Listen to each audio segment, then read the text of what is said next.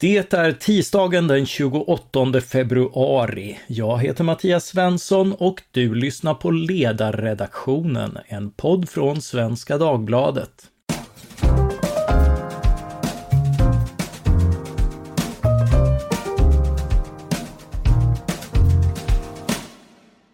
Dagens ämne är känslosamma liberaler. Jo, faktiskt. Detta på grund av dagens gäst, Gina Gustafsson, docent och lektor i statskunskap, som man säger vid Uppsala universitet. Välkommen!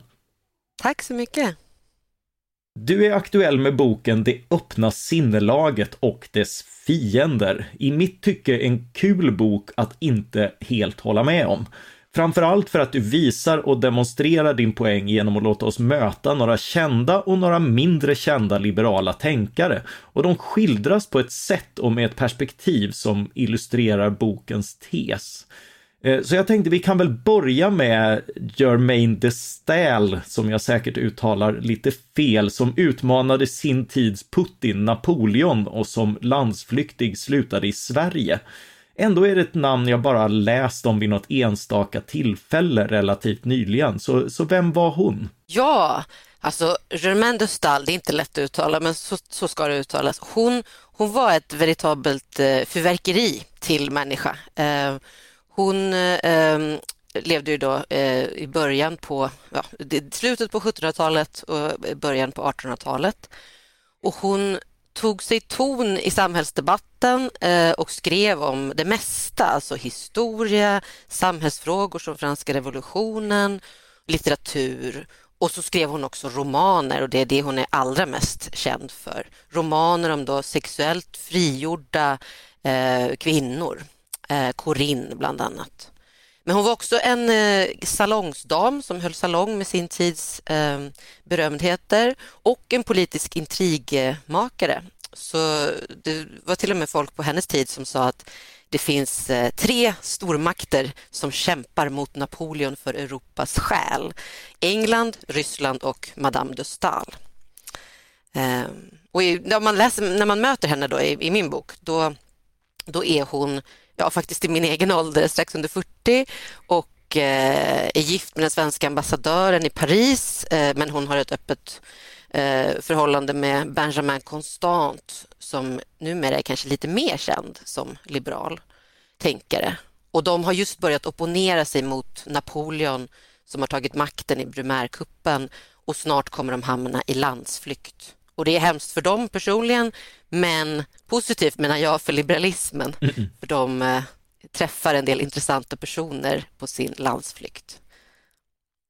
Eh, ja, du kallar henne och Benjamin Constant för de första liberalerna. Hur, hur kommer det sig? Jo, men det är det här att de, de var bland de första kända tänkarna och eh, politiska debattörerna att kalla sig själva för liberaler. Även om det dröjde kanske ett decennium innan folk började tala om någon ism, liberalismen som ideologi. Och Det som är så intressant är att med det så menar de både att de hyllar eh, konstitutioner eh, som garanterar likhet inför lagen och politisk representation och maktdelning och individuella rättigheter. Men också eh, det jag kallar då för ett liberalt etos eller sinnelag. För de menar och det här, I det här är de eniga med de romantiker som de träffar i sin exil i Tyskland. Att det inte räcker med konstitutionella förändringar utan en, en, eh, en liberal frihetlig konstitution måste bäras upp av medborgare som tänker och eh, även känner på ett visst sätt, som är frimodiga, som är, vägrar låta sig kuvas och manipuleras av sådana som Napoleon och som är vidsynta och Sen finns det den här könsdimensionen också och det är att eh, liberal har länge använts redan då eh, för en slags generositet i, i karaktären. Det har Helena Rosenblatt skrivit om bland annat i eh, The Lost History of Liberalism. Men det som är nytt är att Madame de Stael är kanske den första kvinnan i offentligheten som eh, öppet kallar sig själv liberal. För just om kvinnor så har det setts som kod för att man är eh, ja, för generös med sin kropp, att man är lösaktig helt enkelt. Och det, det, det, det är hon också. Hon, hon blir eh, kallad för en massa saker under Napoleon. Verkligen ett exempel på hur hat och hot kan drabba kvinnor i offentligheten, mm. eh, även innan sociala medier. Say hello to a new era of mental health care. Cerebral is here to help you achieve your mental wellness goals with professional therapy and medication management support. 100% online. You'll experience the all new Cerebral Way, an innovative approach to mental wellness designed around you. You'll get a personalized treatment plan from a therapist, prescriber, or both in a safe and judgment free space. Your cerebral therapist or prescriber will outline a customized plan with clear milestones along the way so you can get to feeling your best. With Cerebral, you're not alone in your mental health journey. We're here to empower you to live a fulfilling life. So take that first step towards a brighter future and sign up today at cerebral.com slash podcast and use code ACasts to get 15% off your first month. Offer only valid on monthly plans. Other exclusions may apply. Offer ends July 31st, 2024. See site for details. Ja, nej men det är ju, eh, och, och, du går in just på det här med, med liksom känslolivet eh, och sånt där. Det blir en, eh, en, en viktig del av, av vilka de är, inklusive ganska nedstämda känslor över den här landsflykten, även om den, den verkar liksom oerhört eh, den är spännande att läsa om och, och för dem samman med väldigt intressanta personer och berikar dem på många sätt så så känner de ändå ett visst vemod om jag förstått det rätt. Ja, verkligen. Det är starka känslor åt båda håll. Hon hyllade entusiasmen och var emot all slags cynism. Eh, men samtidigt så, så beskriver både hon och Konstant hur de eh, ofta är pessimister, så de är ju inga eh, envetna optimister som tror på förnuftets framsteg helt och hållet, utan de tror att människan gör framsteg, som hon skriver, i, i spiraler. Eh, och sen är det så att de, de och speciellt Madame de Stael då, eh, börjar kombinera de liberala tankarna med en slags nationalismtanke och det kommer också från de här romantikerna som de träffar i Tyskland.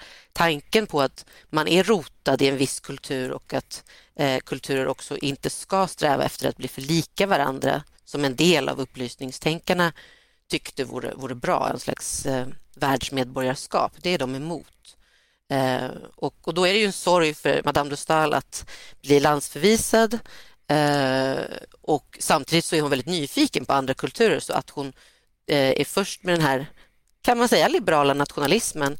Det betyder inte att hon inte vill eh, föra in andra kulturer alls. Eh, tvärtom så, så, skriver hon ett stort verk om Tyskland då, som Napoleon censurerar för att det är ofranskt och oupplyst, tycker han. då. Eh, men det där är ett återkommande tema för de liberaler jag tar upp, att de, de kritiserar sin egen kultur samtidigt som de känner sig och tycker det är viktigt att känna sig rotade i en slags hemkänsla. Så det, det är en, en omtanke som inte är okritisk. Nej, exakt. Mm. Exakt. Kritisk patriotism är ett annat ord för det, skulle jag säga. Mm, jo, och det kan, man, det kan man ju känna igen från, man, man är ju aldrig så kritisk som det, som det nära och vana, för man vet också att det kan, eh, där kan man ta ut svängarna. Mm, mm. Eh, jag tänker på en annan person som du porträtterar eh, är, är, den förmodligen mer kände John Stuart Mill, ekonom, universalgeni och författare till Om friheten. Eh, kanske den första socialliberalen, men du börjar i hans tvivel och depression som ung vuxen. Så vad är nyttan med det? Ja, det är roligt att du frågar efter nyttan just. Ja, visst. Jag tänkte att den inte skulle gå onoterad. Du la upp bollen här för mig. ja, för det är nyttan som han eh, gör revolt mot. Då. För eh, John Stuart Mill var ju son till utilitaristen James Mill som i sin tur var god vän med Jeremy Bentham och de var eh, helt övertygade utilitarister och de uppfostrade den unge John Stuart då, lite som ett experiment. Han, mm. eh, han hölls borta från andra barn, han hade ett minutiöst reglerat schema, han eh, fick eh, ja, matades med kopiöst mycket kunskap från tre års ålder och kunde läsa Platon på grekiska när han var sju och så vidare. Vi, vi kanske bara ska stanna upp vid eh, utilitarism, ja. en definition där. Ja, det brukar ju definieras som att man säger att det högsta goda, det eftersträvansvärda är största möjliga lycka eller kanske preferenstillfredsställelse åt största möjliga antal. Så de här utilitaristerna, de var ju eh, progressiva och radikala för sin tid för de, de menade ju att varje individs lycka räknades lika mycket. Eh, men samtidigt så eh, finns det en idé om att det är, eh, det är bara det som gör en, eh, en lycklig som räknas och, och att eh, känslor och känslolivet inte behöver utvecklas. I alla fall var det så i den här uppfostran av John Stewart. Då. Så mm. Bentham sa till exempel att poesi det, det är bara rader som inte når ut till eh, marginalen. Eh, det, och det, det är väldigt med... roligt men, men eh, lite, lite tomt. Jo, exakt. Eh, de var inga känslomänniskor helt enkelt. Um, och, och, det som hände John Stewart då var att han i 20-årsåldern eh, förlorade känslan av mening i tillvaron. Han hade antagligen överodlat sina intellektuella förmågor och eh, helt eh, undervärderat, eh, som i alla fall pappan hade gjort, att odla eh, känslorna och, och viljan och liksom drivet att genomföra de här utilitaristiska principerna som han ändå trodde på. Och då upptäcker han, som tur är, när han nästan är i stånd att begå självmord, romantiker, romantisk poesi då, av Wordsworth och, eh, och, och känner hur, hur livet och liksom färgerna kommer tillbaka i tillvaron. Och sen dess så, så ändrar han sin inställning och menar att han, han släpper i och för sig aldrig helt utilitarismen och nyttan. Eh, men han vill kombinera då det med den här romantiska tron på att varje individ är unik och att man inte kan uppfostra dem på det här sättet som man själv blev uppfostrad utan att ha hänsyn till deras inre böjelser och personlighet. Så, ehm, så, så det där blir viktigt för hur han sen skriver då i om friheten att, att människor måste inte bara bli fria då, utan, utan också eh, bli så storslagna som möjligt på sina egna sätt. Och sen hjälps ju också det åt av att han, han möter romantiken med litet R då i sin eh, framtida fru Harriet Taylor Mill. Eh, och de skriver mycket av det här tillsammans. Men det som är kul med dem och även Dustal är att de jäckar verkligen bilden av den typiska liberalen som lite, lite nyktert vardaglig, lite, lite torftig, lite tråkig eh, och inriktad på detaljer kanske. Eh, utan, utan det är ju rätt bombastiskt och storslaget eh, och, eh, och romantiskt det de försöker skriva fram. Mm, jo, han, han tar ju lite andra vägar än... Eh, det, det låter ju som världens mest folkpartistiska uppväxt. Så... det, var, det var hårt. ja, ja. Jo. jo, men just vi proppar honom full med kunskaper och inget uh. nonsens liksom. Det, och, och det där nonsenset, det där, det där som finns i periferin, det där som kan få sommarnätter och glittra och, och sånt där. Det, eh, äh. det, det, får han upptäcka själv. Eh, och, och, det gör han ju med den, med den äran just för att han börjar från noll. Ja, det är väl det som i och för sig kallas för bildning eh, och som och som även Folkpartiet väl har försökt värna om delvis. Men, men, men absolut, det, det, det är klart att det är inte lika mätbar kunskap, det är det inte. Nej, nej, och det är ju också eh, relationer och sånt där. Liksom. Men, men eh, hur, hur, är det? För en aspekt med, med Constant och Destal, eh, det är ju att de är inte speciellt lika som personer. Eh, hur är det med Jon Stewart och, och Harriet? Ja, det var en observant eh, ja, iakttagelse. Eh, jag, jag, Harriet är väl lite mer, eh, ännu mer radikal än Mill, i alla fall till sina åsikter. Eh, hon kallade sig ju väldigt öppet för socialist och han gör det ibland eh, och så. Eh, och hon, ehm, samtidigt så var hon, egenskap av kvinna då också, eh, mer försiktig med vad omgivningen skulle tycka. Eh, och det där var ju något som, som eh, jag tror präglade dem båda två väldigt mycket. Att i ungefär 20 år så hade de Londons, det viktorianska Londons får man tänka sig, eh, mest eh, omskvallrade kärlekshistoria. Mm. Och det är lite oklart om det var platonskt eller inte, men det var helt uppenbart att de umgicks fast hon var gift. Eh, och, hon vågade ju inte, även när hennes man till slut dog, eh, gifta om sig med en gång heller, för att hon var rädd för att bli helt fördömd eh, av societetslivet så att säga. Eh, och, eh, och den där, den där eh, ofriheten som inte handlar om egentligen laglig ofrihet, de hade ju kunnat, hon hade kunnat skilja sig och de hade också kunnat gifta om sig snabbare. Eh, men, men, men den där rädslan för att bli totalt fördömd då och utkastad, eh, det, det tror jag präglade också deras syn på inte minst vad, det, vad förtryck innebär och förtryck för kvinnorna då som, som hon skrev om tillsammans med honom. Men det är väl mest hon som skrev den boken. Mm, eh, nej men det är ju eh, ett, ett, tydligt drag i om friheten är ju att den allmänna opinionen är, är nästan, ja, kanske till och med mer destruktiv kraft än, än, än statens våldsapparat i sig. Ja, Ja, det är roligt att du håller med om det. Det gör du alltså? Eh, ja, ja, ja, ja alltså den, den aspekten mm. finns ju absolut och, eh, eh, och framförallt faran när det kombineras så blir det ju en oerhört stark kraft, vilket det ju ofta mm. gör. När, när den allmänna opinionen trycker på så, så blir det lätt politik av det och då, då, är, då är det ju dubbelt svårt att, att gå sin egen väg. Mm, exakt, men det håller jag helt med om.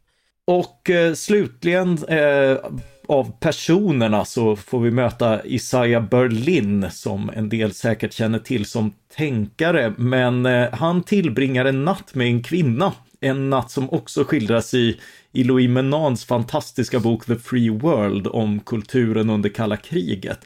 Varför blir den så avgörande? Ja, det här var ju 1945 då, alldeles i början på kalla kriget.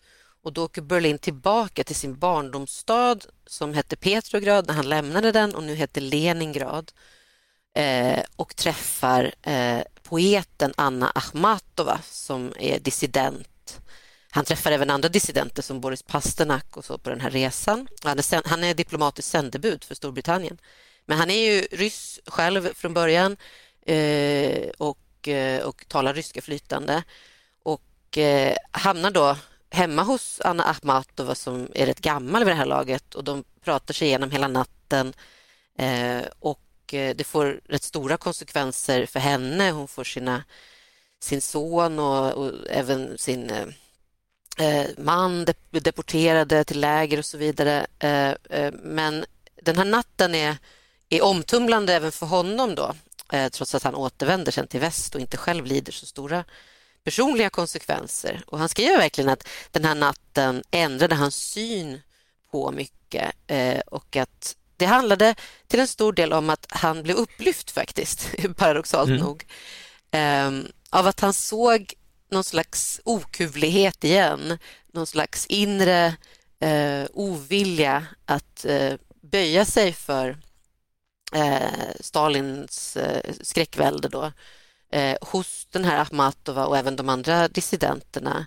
Och jag tycker att det finns vissa paralleller till det som beskrivs i Putins Ryssland idag. För att det, det Berlin verkar ha menat var att Akhmatova och de andra dissidenterna de vägrade gå med på den här cynismen som fanns i, i Sovjetunionen och som fortfarande finns under Putin mm. som går ut på att vad ska jag som enskild individ göra? Det där är upp till makthavarna det här kriget pågår inte i mitt namn, de här fånglägren är inte mitt namn och så vidare. Och Det har Anna-Lena Laurén beskrivit rätt bra tycker jag i DN ofta eh, idag. Den mentaliteten att, att man blir ja, misantropisk, liksom rycker på axlarna åt sitt eget ansvar. Och det menar Berlin att, att, att, ja, att Ahmatova då lyckades med att inte bli, trots att hon då på alla möjliga sätt var ofri i övrigt. Hon var ju totalt övervakad och fick inte sen publicera sig och så vidare. Eh, men hon behöll någon slags inre, kanske kan man säga kantiansk eh, frihet. Eh, och, och det där, den där att vä vägran att bli cynisk, det, mm. det menade då Berlin var också viktigt. Um, och det är kanske något som inte dyker upp så ofta när man pratar om liberalism, den sidan av det.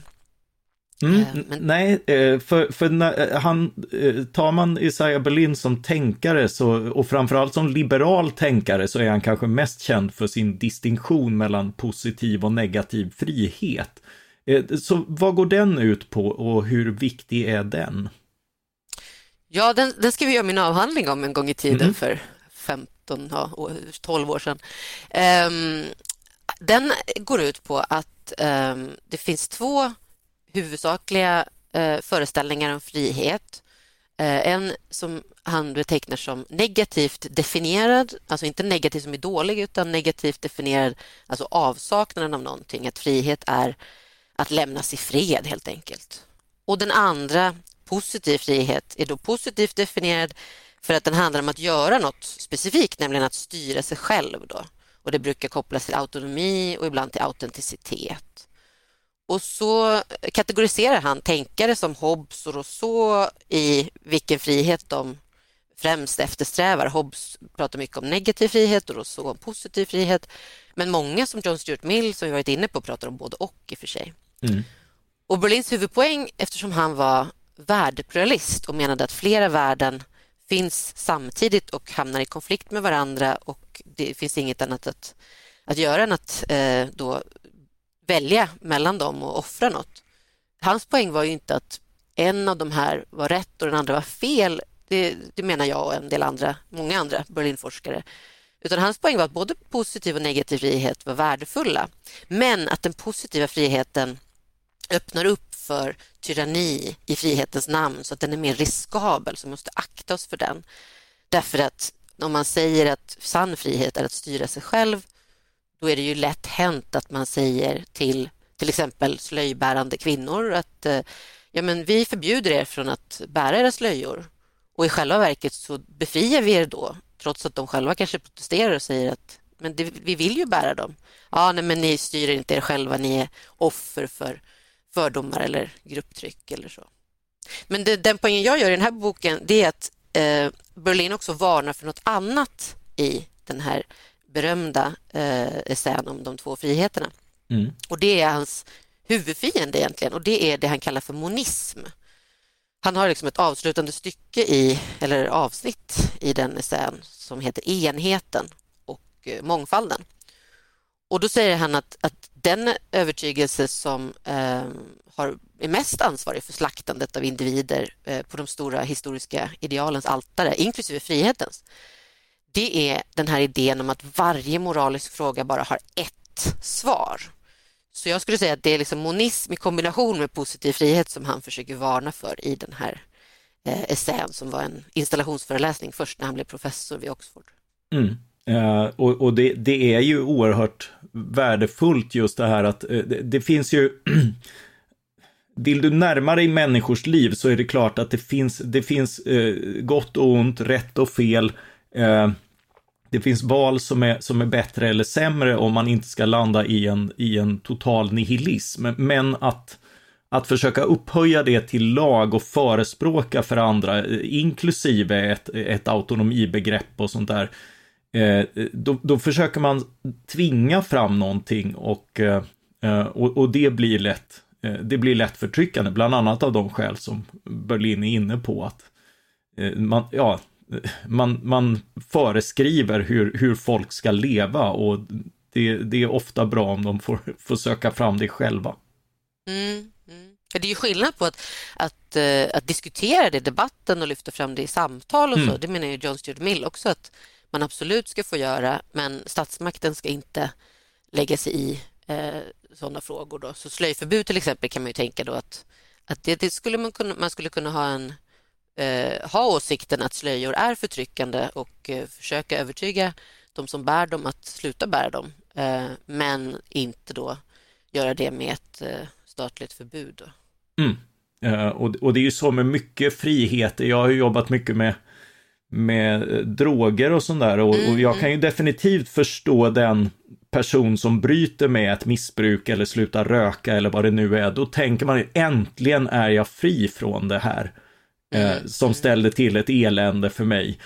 Och så fyller man liksom friheten. Så friheten för alla andra är inte att utöva samma viljestyrka, utan att landa i samma slutsats, att vara fri från samma ovanor eller, eller missbruk som, som jag har brutit med. Och, och då blir det ju fel, därför att för många andra är det ett, ett bruk och ett nöje och någonting man faktiskt inte vill avstå.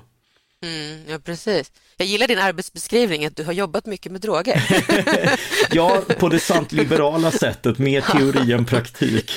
Så jag är väl mer av de, av de stereotypa och det är kanske därför jag lever. Say hello to a new era of mental health care. Cerebral is here to help you achieve your mental wellness goals with professional therapy and medication management support. 100% online.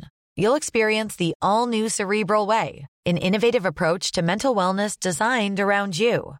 You'll get a personalized treatment plan from a therapist, prescriber, or both in a safe and judgment free space.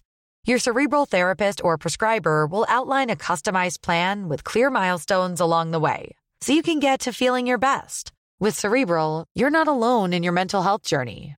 We're here to empower you to live a fulfilling life.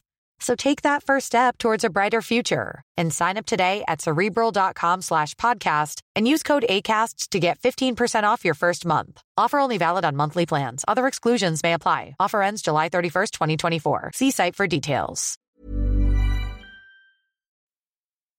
Berlin är också känd för en annan distinktion som är lite av ett ledmotiv för, för din bok, eh, den mellan rävar och igelkottar. Eh, vad går den ut på?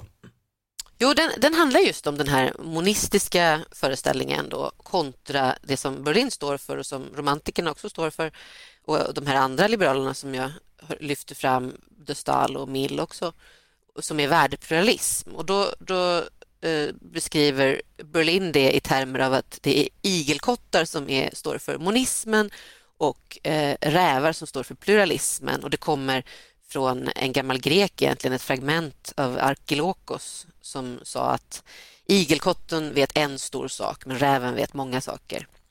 Och eh, Berlin skrev en, en, eh, en essä om det här några år tidigare, alltså innan han skrev om positiv och negativ frihet i början på 50-talet.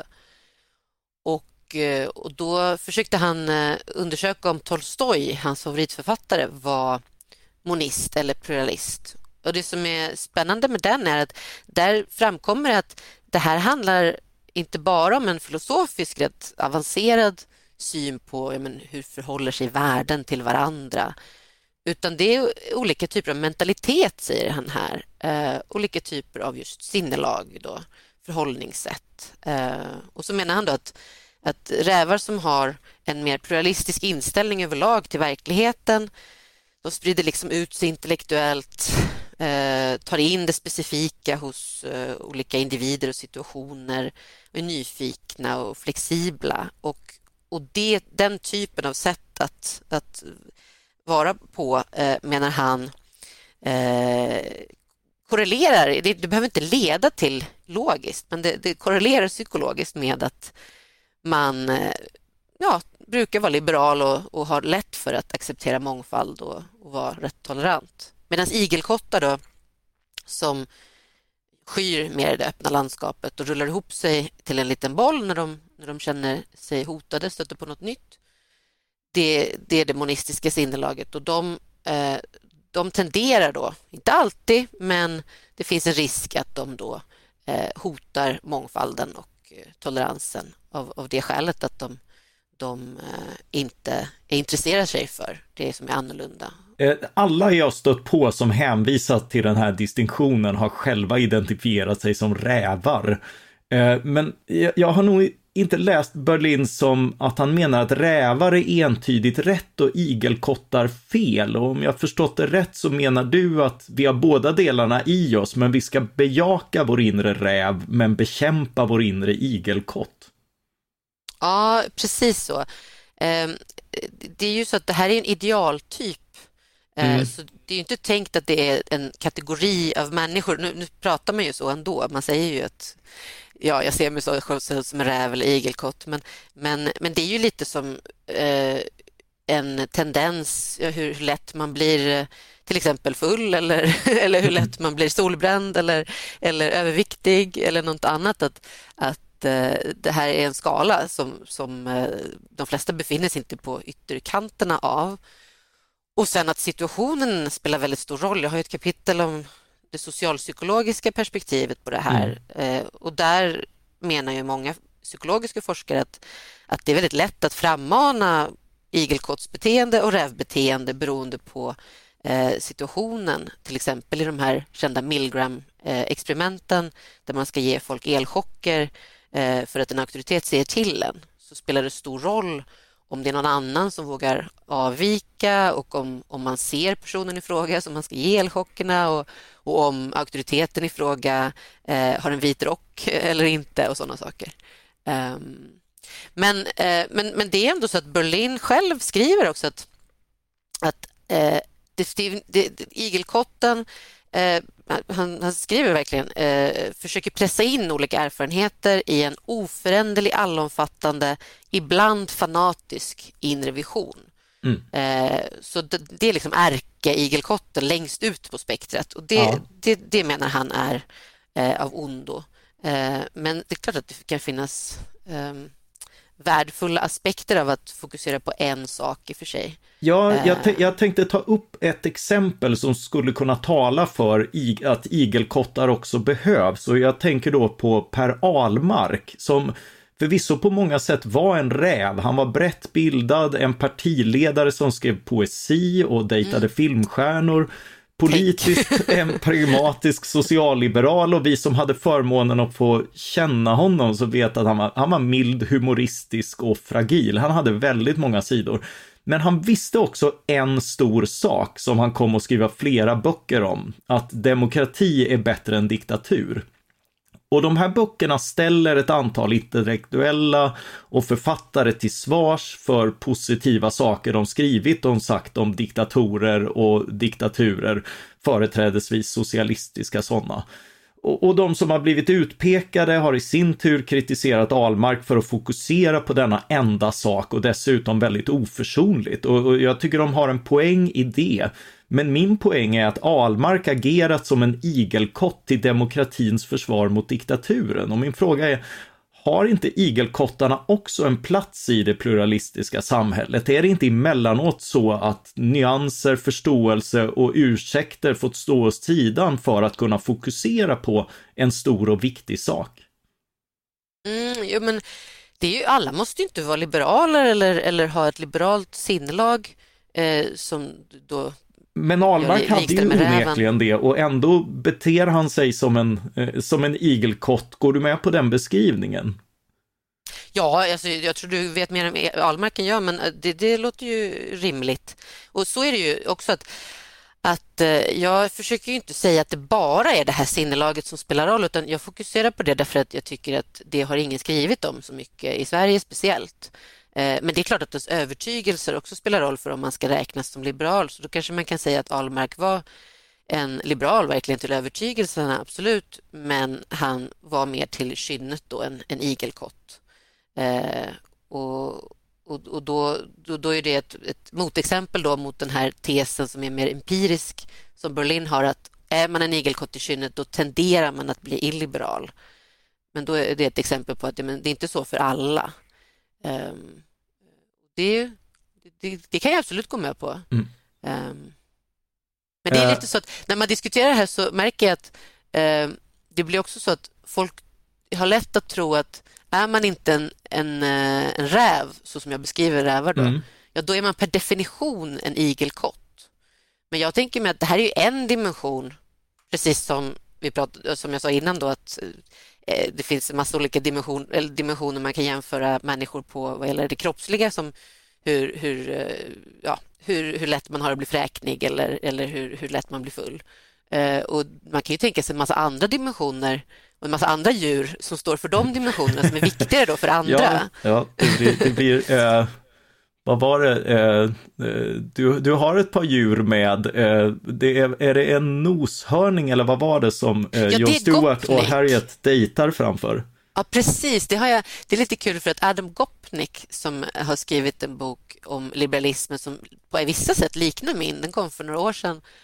eller något år sedan, och heter Tusen små framsteg och, och beskriver också just John Stuart Mills och Harriet Taylors kärleksrelation. Men han eh, tar noshörningen som en metafor för liberalismen för att han menar att, eh, att liberalismen är ful och klumpig men samtidigt ohejdbar eh, på något sätt. Eh, och så är det just för att de två brukade stämma träff då vid, som de sa, our dear old friend the rhino i Londons zoo där ingen riktigt eh, kanske märkte att det var de som sågs. De var fokuserade på djuren så då kunde de ses där i London. Eh, och jag, jag vill då lyfta fram ett smidigare och mer elegant djur som det liberala ja, räven alltså. Ja, eh, ja, men det kan jag förstå. Eh, och, och, då när vi är inne på romantik eh, så det är ju ett annat, det är ju inte en person utan en strömning som, som man ofta brukar se som, som en antites till liberalismen med, med just sin sin rationalitet eh, och annat. Eh, hur ska man definiera romantiken och vad har den med liberalismen att göra? Mm. Det där är ju notoriskt svårt. Eh, Berlin har själv en flera sidors uppräkning av alla saker som ibland räknas som romantiska och det är raka motsatser till varandra. Det är som mm. livsdyrkan och dödsdyrkan. Eh, men eh, man kan säga flera saker om vad det inte är. Det, det, är inte så att romantiken är samma sak som motupplysningen. Det, det får man höra ibland. Eh, och, och då, då tänker man sig att de som vände sig verkligen mot upplysningen och franska revolutionen eh, som var reaktionära tänkare eh, som Joseph de Maistre till exempel eh, de eh, brukar kallas för just motupplysare men de står inte för de romantiska idealen för de vänder sig helt och hållet ifrån det som har skett innan då och vill, vill gå tillbaka och är emot inte minst individens och, och inte minst sexuell frihet. Ehm, men romantikerna, eh, de tyska romantikerna som började kalla sig själva för romantiker, de första som gjorde det, de levde där kring 1800 eh, i Berlin där, där Madame de Stahl träffade dem och även i Jena. Det finns en fantastisk bok som har kommit nyligen av en Andrea Wolf, Magnificent Rebels, som beskriver det här just i Jena, som är helt underbar. Och det är sådana som Fichte, dramatikern Schiller, bröderna Schlegel, en del kvinnor också, Caroline von Schlegel. Och de ser sig själva som att de är arvtagare till upplysningen så de tror ju på förnuftet och de hejar på franska revolutionen, yttrandefrihet och, och även då kärlekens frihet. Ehm, men de menar att upplysningen har missat vissa saker som de vill komplettera med så de är mer inne på det här med Eh, att man ska fokusera på individens inre, att individer är olika från varandra och att vi behöver konst och poesi och bildning, eh, inte minst, för att bli eh, fria på riktigt. Ehm, och det de har med liberalismen att göra, det är att till en början så var de själva liberaler kan man säga politiskt och sen blev en del av även de, de här romantikerna mer konservativa och Fichte speciellt blev någon slags protofascist. Så, så det är inte huvudlänken att de själva var liberaler till övertygelserna. Eh, men länken är just att de, att de eh, uppfinner de här idealen som då John Stuart Mill och, och Berlin inte minst tar fasta på. Det här med individualitet, ehm, det här med att inte låta sig kuvas, att ändå tro på individens vilja eh, och det här med värdepluralism. Då, Eh, det menar Berlin i alla fall är eh, grundläggande för den, den liberala eh, världsbilden. Det här med att olika ideal krockar och att det inte finns någon riktig, riktigt eh, städad, ordnad lösning på det. Ehm, och sen till slut det här också med nationell tillhörighet som jag nämnde i början. Eh, så börjar de intressera sig för det här att, att eh, olika kulturer ska eh, odla ändå sin särart, så inte bara individer utan även kulturer. Då. Eh, men det ska inte gå ut över individen, så det är inte direkt en slags multikulturalism eh, som, som hämmar individerna, men, men det är liksom eh, en, en hyllning av kulturell eh, mångfald och, och särart. Ja, det är väl också en, en oräddhet och en entusiasm över, över känslosvall. Eh, nästan oavsett eh, deras innehåll och det är väl det som har skapat de här eh, liberala förnuftsvännernas eh, eh, reservationer. Att liksom när, när känslorna tar över så, så är risken, eh, man ser en, en politisk risk med det, att man, man Eh, ja, men man eh, tas upp av, av nostalgi, kollektivism, tillhörighet eh, och, eh, och, och, på så sätt dras med i politiska strömningar som, eh, som, som är auktoritära och totalitära eller bara antiliberala. Men, men att det inte nödvändigtvis måste vara så är väl, är väl också en av poängerna. Mm, ja, men precis, det är en balansgång hela tiden det där. Eh, så, så förnuftet måste ju finnas med. Man kan inte abdikera helt till känslorna. Det är inte så att de ska sätta sig till envåldshärskare över förnuftet i sin tur. Utan det ska ju vara någon slags inre maktdelning i tanken. Mm. Ja, ja, men det är väl också, jag brukar säga det om eh, Aristoteles devis allt i moderation, att det innebär mm. ju även excesser i moderation. Att, att det, det, det är bra om det får dra iväg ibland, att John Stuart Mill får läsa sin poesi och känna livet och romantiken strömma igenom honom och Mm. Eh, och, och eh, andra känna sitt oberoende åtminstone i sitt inre i ett tråkigt och förtryckande samhälle. Att, eh, att, att den aspekten av att vara människa är viktig. Mm. Mm. Jo, jo. jo, verkligen. Samtidigt det här med känslorna, så som Berlin i alla fall beskriver romantikerna, så, så menar han att den där aspekten är lite kanske överdriven för att känslor har lyfts upp även tidigare av andra tänkare. Så att det som verkligen särskiljer romantikerna menar han är just den här idén om värdepluralism och individualitet mer än att känslorna skulle vara så viktiga. För Rousseau till exempel, han är ju en som ibland räknas som romantiker för att han är inne på känslor. Mm. Eh, men samtidigt är han ju allt annat än värdepluralist och allt annat än liberal också. Ja, han, eh. han slår mig som den arketypiska sköna snubben. Ja, ja, skön tills han kommer och bestämmer över en. Ja, jo, men alltså den här ironiska, en, jo, jo, en snubbe jo, som precis. vet allt och, och Just det. Just det, eh, just det. Poängen med de här personporträtten och den romantiska strömningen, det är att illustrera bokens tes att liberalismen är ett etos. Eh, så vad betyder det? Ja, det, det är just Aristoteles begrepp Um, man kan säga att jag lutar mig mer mot Aristoteles än, än Platon om man ska dela upp mm. uh, sätt att tänka på. Uh, för han var väldigt intresserad av det här med inte bara vad vi har för teoretisk och abstrakt syn på världen, alltså våra principer. Eh, det är ju viktigt också, jag vill inte säga att det är oviktigt. Men att det finns något annat också, det är hur man förhåller sig till de här principerna, hur man också reagerar på konkreta situationer och människor oavsett vad man tycker i teorin. Och det, det är det som är ett etos, alltså eh, frågan om just hur man eh, eh, vilket temperament, vilket tonläge man, man eh, anlägger eh, i, i, sin, i sitt vardagsliv i relation till andra och i relation till sina idéer. Då.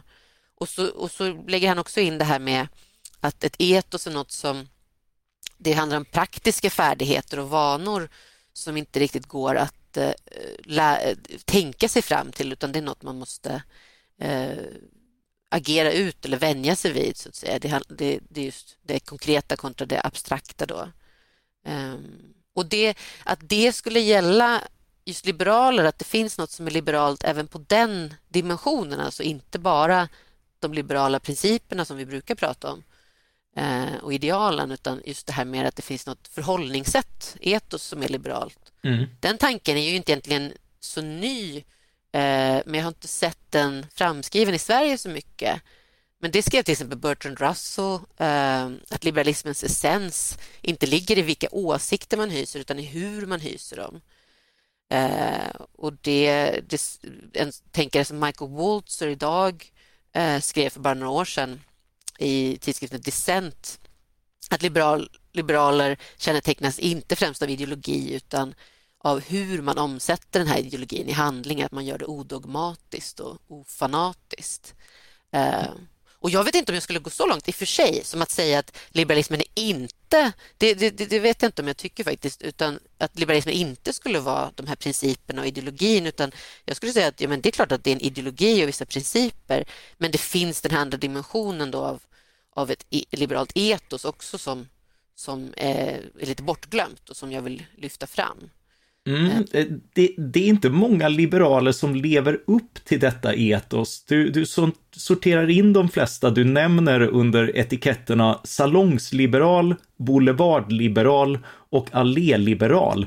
Så, så vad betyder de etiketterna och betyder de att de inte är liberaler enligt din definition av ordet? Jag skulle säga att de kan visst vara liberaler i sin, till sina övertygelser och principer, de här människorna. Det är de ju, som jag pratar om. Eh, jag tar ju upp Voltaire till exempel eh, som en salongsliberal. Och det vore ju konstigt att förneka att han eh, hade liberala övertygelser. Men just på den här dimensionen som boken handlar om, då, som är sinnelaget och kynnet och temperamentet och etoset, så är de inte fullt så liberala som, som rävar då, menar jag. Och salongsliberalen, den första, det mm. är eh, då Voltaire eller så som Macron ibland framställs också idag. Eh, någon som ler lite överlägset eh, och inte riktigt eh, förstår det här med folk som söker just kultur och rötter och gemenskap och, och mer mening i tillvaron. Um, och det andra, boulevardliberalen, det är den här mer prosaiska inställningen att, att eh, inte söka något storvulet och eh, att liberalismen skulle kännetecknas mest av eh, rädsla. Rädsla för då över eh, Trump från maktens sida. Judith Sklar är, är den kanske som främst kopplas till rädslans eh, liberalism. Och I Sverige har vi Isobel Hadley Kamp som har skrivit om henne och Per Svensson tar jag upp då som exempel också på en boulevardliberal. Och sen för det tredje så har vi Allé-liberalen och, och dess främsta eh, kännetecken är rationaliteten, då, inte att lyfta fram rädslan utan lyfta fram vad som är det enda raka, så att säga, det enda rätta svaret. Ja, mycket... Och där tar jag, ja, där tar jag upp Lena Andersson, eh, men också kontraktsteoretiker kan man beskriva så till, till kynnet. Alltså att, och, och allé-metaforen handlar då om att, att man tänker sig att att resonemang om, eh, om politik och filosofi det är som att promenera i en sån här fransk eh, klassicistisk park där man liksom alla gånger leder fram till en naturlig mittpunkt. Det är tuktade buxbomshäckar och det är eh, symmetriska alléer. Eh, och motsatsen till det då är det här mer romantiska parkidealet och landskapet som brukar ses som mer engelskt där det lite som i Hagaparken till exempel i Stockholm dyker upp plötsligt en turkisk pagod eller eh, en, en eh, kinesisk paviljong eh, och, eh, och det är lite mer eh, vildvuxet, otuktat mm. och det är inte så tydligt vart man är på väg. Och Det är det, är det som är det här med pluralistiska sättet att eh, tänka på. Ja, jag, jag, tänker ju på Mumintrollen där med hemulerna och deras, deras tuktade gräsmattor och snusmumriken ah, som, ja, ja. som, eh, som avskyr det där för att det är för, för rakt och sådär liksom. Och, och, och, den liberala arketypen, hemulerna tycker jag är ju sossar ah. liksom. Så, och, och snusmumriken är ju individualist. Vilka är hattifnattarna i den uh, kategoriseringen? Ja. Då? Uh, ja, det är väl, eh, det är, väl alphögen på nätet skulle jag säga. Ja, det är det, eller hur? Ja. ja. som lever på andras ångest. Då. Ja. ja. Uh, och ja, det här, det här lånar sig ju till många, det, det är väldigt roliga etiketter och sådär liksom och uh, men, men är det inte, är det, blir det inte ett väldigt, hur, hur, många, hur många är ni i det där lägret av rättrogna enligt etos? Oj, Blir det inte väldigt jag, jag, snävt? Nej, men det är det det inte riktigt är eftersom man kan ju ha det här etoset utan att vara liberal till övertygelserna. Det är ju en dimension som går eh, på tvärs eller skär igenom då det mer vad man principiellt tycker. Som, så det är Walters poäng till exempel i den här artikeln som jag nämnde, What it means to be a liberal, att man kan vara en liberal eh, socialist eller liberal konservativ eller eh, liberal kommunitär är han väl själv kan man säga, eh, till den här etosdimensionen då. Eh, så då, det finns ju folk som har det här sinnelaget i, i flera ideologiska läger, så att säga. Mm, eh. jag, jag, tänkte just på det när jag läste, för jag känner många personer som väl motsvarar det här eh, etosidealet du beskriver. De, de är intellektuellt orädda, nyfikna, toleranta och bidrar inte sällan till att den svenska samhällsdebatten spretar och får färg. Och några av dem är lika fullt marxister, konservativa, några kanske till och med socialdemokrater om man ser till deras politiska ställningstaganden. Är, är de alltså med din definition liberaler? Ja, till, till kynnes, eh, sinnelags etosdimensionen ja. Men, men för att vara fullt ut liberal är det klart att man, eh, det är vettigt att räkna in då vad man har för ideologi och då är ju de inte liberaler ideologiskt. Eh, men till den dimensionen jag, som jag är intresserad av här så, så, så har de ju någonting eh, potentiellt eh, liberalt, det skulle jag säga. Eh, men jag skulle väl anta att de eh, här ideologierna i sin tur, det får ju de själva utarbeta vilka deras eh, vilket kynne de tycker är viktigast. Jag antar att det finns andra dimensioner som lojalitet eller, eller eh, hur ståndakt eller hur ihärdig man är och, och generositet och sånt. Och så jag vet inte vad, vad konservativa skulle ta fram om de nu skulle diskutera vad är det konservativa kynnet främst. Det kanske skulle vara Sankt Bernhard-hundar eller monogama svanar eller något sånt där. Och socialistiker skulle gå med på bonobo-apor eller något liknande. Men det får ju det, den zoologiska övningen överlåter jag åt, eh, åt dem då. Mm, jo, men det finns många djur i vår, i vår herres liberala hage, det kan vi ja, konstatera. Eh, och det är lite av poängen med, med mångfald. Eh, men vi, vi måste också prata om, om enfald, om, om det är möjligt. I alla fall om Poppy Moore, som du på ett väldigt snyggt sätt väver in i den här berättelsen.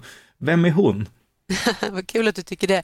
Hon är en väljare som eh, lever i eh, nordöstra London, i Barking eh, och eh, på riktigt då har funnits och eh, träffade sin lokala parlamentsledamot från Labour eh, vid ett tillfälle i början på 2000-talet och, eh, och det har nedtecknats deras, deras meningsutbyte av statsvetare eh, och eh, och hon försöker helt enkelt berätta för den här parlamentsledamoten att, att hon inte känner sig hemma i sin gamla eh, hemstad i London. Hon eh, tycker att det luktar konstigt ifrån eh, de invandrades eh, kök och butiker och det är skyltar på språk hon inte känner igen och så. Och eh, det är roligt det här meningsutbytet som jag citerar för att, för att den här parlamentsledamoten vägrar att gå med på någonting som den här Poppy säger och vill hela tiden få det till att eh, det handlar om det ekonomiska och att mm. Eh, hon ska sluta sura, tjura helt enkelt. Ehm, och Det funkar inte så bra för när Poppy röstade sen för eh, The British National Party och det är många som menar att det var ungefär den, det bemötandet som ledde till Brexit också. Att, att många, många väljare som kände som Poppy struntade i att det skulle faktiskt... De förstod kanske att det skulle bli sämre ekonomiskt för Storbritannien att lämna EU men de struntade i det, för, för dem var det viktigaste känslan av att, att ta tillbaka någon slags kulturell kontroll över, över sitt land och som de uppfattade. Och Det här tar jag upp då för att jag menar just att de här, det här typiska eh, sinnelaget som har kopplats till liberalismen som jag då menar eh, är inte egentligen är så öppet eh, Ehm, som är då de här eh, alléliberalerna, salongsliberalerna och eh, boulevardliberalerna, att de har svårt att bemöta sådana som Poppy och det är väl liberalismens problem idag. Eh, det, många menar att de frågor som är på agendan som kultur och identitet och, och känslor och sånt, att just på de frågorna är liberaler lite, lite dumma, säger vissa rent av, eller lite okänsliga. Man liksom försöker hela tiden säga nej men rikta blicken framåt, det går ju ändå bättre nu och tänk mm. förnuftigt och sådär. Svälten minskar i Afrika. Ja, ja och, och det, det funkar ju bevisligen inte riktigt um, så bra. Uh, och det jag försöker säga är att det här, det här öppna sinnelaget, rävens sätt att hantera det är lite annorlunda och kanske funkar bättre. Mm. Eh, för att det ändå tar känslor på allvar, även om det inte kapitulerar inför dem. Så, så tanken är ju då att det gäller att som liberal då försöka locka fram Poppys inre räv och, och erkänna, inte erkänna liksom hennes kulturella farhågor och delvis rasism som det ju handlar om, men, mm. men, eh, men försöka påpeka då att, att de, det finns en massa en massa likheter mellan henne och de här som hon tycker är så annorlunda till exempel. Och, och jag tycker att det, vi har ett exempel på det i Sverige när det gällde de ukrainska flyktingarna när de började komma för ett år sedan. Eh, då, då fick vi en situation där ingen påpekade allt som skilde svenskar i, i allmänhet från ukrainare i allmänhet. Och det finns ju mycket. Det finns ju mm. jättestora skillnader i tillit, i religiositet, i synen på könsroller, inte minst, de som brukar lyftas fram med andra invandrare. Eh, men det, det blev ju inte huvudprismat eh, som man såg det här igenom, utan man såg det som att vi har en gemensam fiende såklart och vi är europeer och vi är också eh, någon slags demokrater. Så, så det är klart att vi ska hjälpa de här människorna, de är inget hot. Och jag tror att en del av det handlade om en del raljerade över det, att det handlar om att oj vad lätt det är att hjälpa blonda ukrainskor plötsligt eh, jämfört med eh, män som är mörka från Syrien. Men, men det, jag tror inte att det var ren rasism som var skillnaden heller, utan det var, det var också hur vi pratar om de här grupperna. Uh, ja, jag, ty jag, tycker du tar dig an det på det, för jag, från början till ja, eh, all, alla kan ju konstatera att det blev fel och att, det, att, att, liksom, att, att prata om någonting annat än där, där väljarna är blir ju tondövt. Uh, jag, jag har uh, själv en text om för några år sedan om, eh, om, om just det här med optimismen. Jag läste uh, uh, Steven Pinkers bok uh, om äh. framsteg och sånt där. Liksom. Och, och, och, jag är ju med på den analysen, men jag drar mig också till minnes en händelse när jag jobbade på posten och vi hade en sån här personalutvärdering och den gav ganska låga betyg. Och då mm. fick vi något möte med huvudkontoret och huvudkontoret kommer dit med inställningen vad, vad håller ni på med? Ni har det ju jättebra. Ah. Eh, var, varför ger ni så låga betyg? Det har ni inga, inga skäl att göra därför att, därför att allt är ju toppen. Vi, vi höll egentligen med, det var ingen stor dramatik innan, men att, bli omtalad att nu, nu ska ni inte gnälla, nu ska ni bara se det positiva och få det nedkört i halsen. Ah, ja, ja. Då, då, reagerar man ju tvärtom liksom. Nej men vad fan ja. är det här liksom? Eh, och, och, och, lite grann så har kommunikationen varit. När jag, jag blev arbetslös, jag, jag är osäker på vad som händer framöver. Eh, då, då är man, eh, vi har alla konstaterat politisk valhänthet inför det, därför att det är, det är väldigt svårt att, det finns inga magiska ord som gör det, den osäkerheten, som gör att den försvinner. Nej. Eh, men, men, men liksom, ja, ja, men gaska upp det och, och det kommer att gå, det, det, går bra för landet liksom. Det, det, är mm. inte, det är inte riktigt där man vill höra liksom, utan, utan någon, någon form av någon form av sympati, eh, men kanske inte liksom, åh nej men nu stannar vi i världen så att du kan vara kvar liksom. Det, nej. För det finns nej, ju de också som, eh, som, som liksom erbjuder allting, i alla fall som löfte. Ja, du menar som helt enkelt ja, ja, kapitulerar inför de här känslorna, absolut. Precis, det, det är ju det jag tycker att vi har hamnat lite i idag det slår över så himla snabbt i Sverige. Men, mm men, eh, men den, den rekommendationen har ju kommit, och även bland vettiga personer som eh, Katarina Barling och Cecilia Garme har skrivit den här boken Saknad som jag tycker är fantastisk på många sätt. Men de landar lite i att ja, en massa människor i Sverige känner längtan och saknad efter ett land som inte längre finns. Eh, och Det handlar mycket om att de inte känner igen sig på sin hemort, precis som den här Poppy, på grund av invandrare. Och det, det, låter lite som att ja, då, då, måste vi helt enkelt se till att eh, det inte kommer ännu fler så att de ändå känner sig någorlunda hemma. Det verkar inte som att det finns någon, någon annan väg framåt än att då, om man erkänner de här känslorna av saknad, att man just kapitulerar inför dem. Um, och det tycker inte jag uh, att man ska göra. Nej, eh, så där, där blir det, men, men eh, ja, som sagt, de, de rätta svaren undflyr oss, men, men eh, det, det, det är väl det vi som rävar får, får fortsätta söka, antar jag. jag har lärt mig att man inte ska utnämna sig till räv, för då, då tusan. ja, jo, men det, det, är väl, det, det, är väl, det är väl så med alla höga ambitioner att det, det, det, de, de är lättare att kritisera, men det är ju inget argument emot dem egentligen.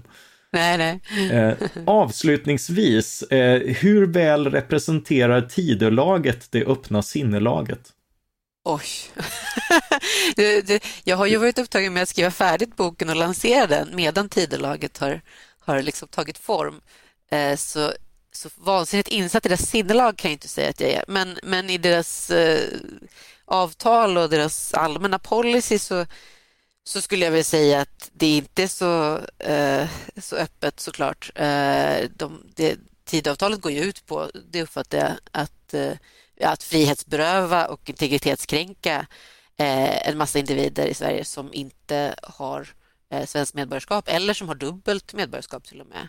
Ehm, och, och det gör man ju delvis för att det just man, man, man kapitulerar inför sådana väljare som Poppy och deras snävaste tendenser trots att äh, jag tror ändå att även sådana väljare har en räv inom sig. Men den lockas inte fram just nu skulle jag säga. Mm, det är tuffa tider för det öppna sinnelaget, men jag tror att äh, det här samtalet ändå kan ha öppnat ett och annat sinnelag. Det är i alla fall min förhoppning. Eh, tack så mycket Gina Gustafsson, författare till boken Det öppna sinnelaget och dess fiender. Tack själv.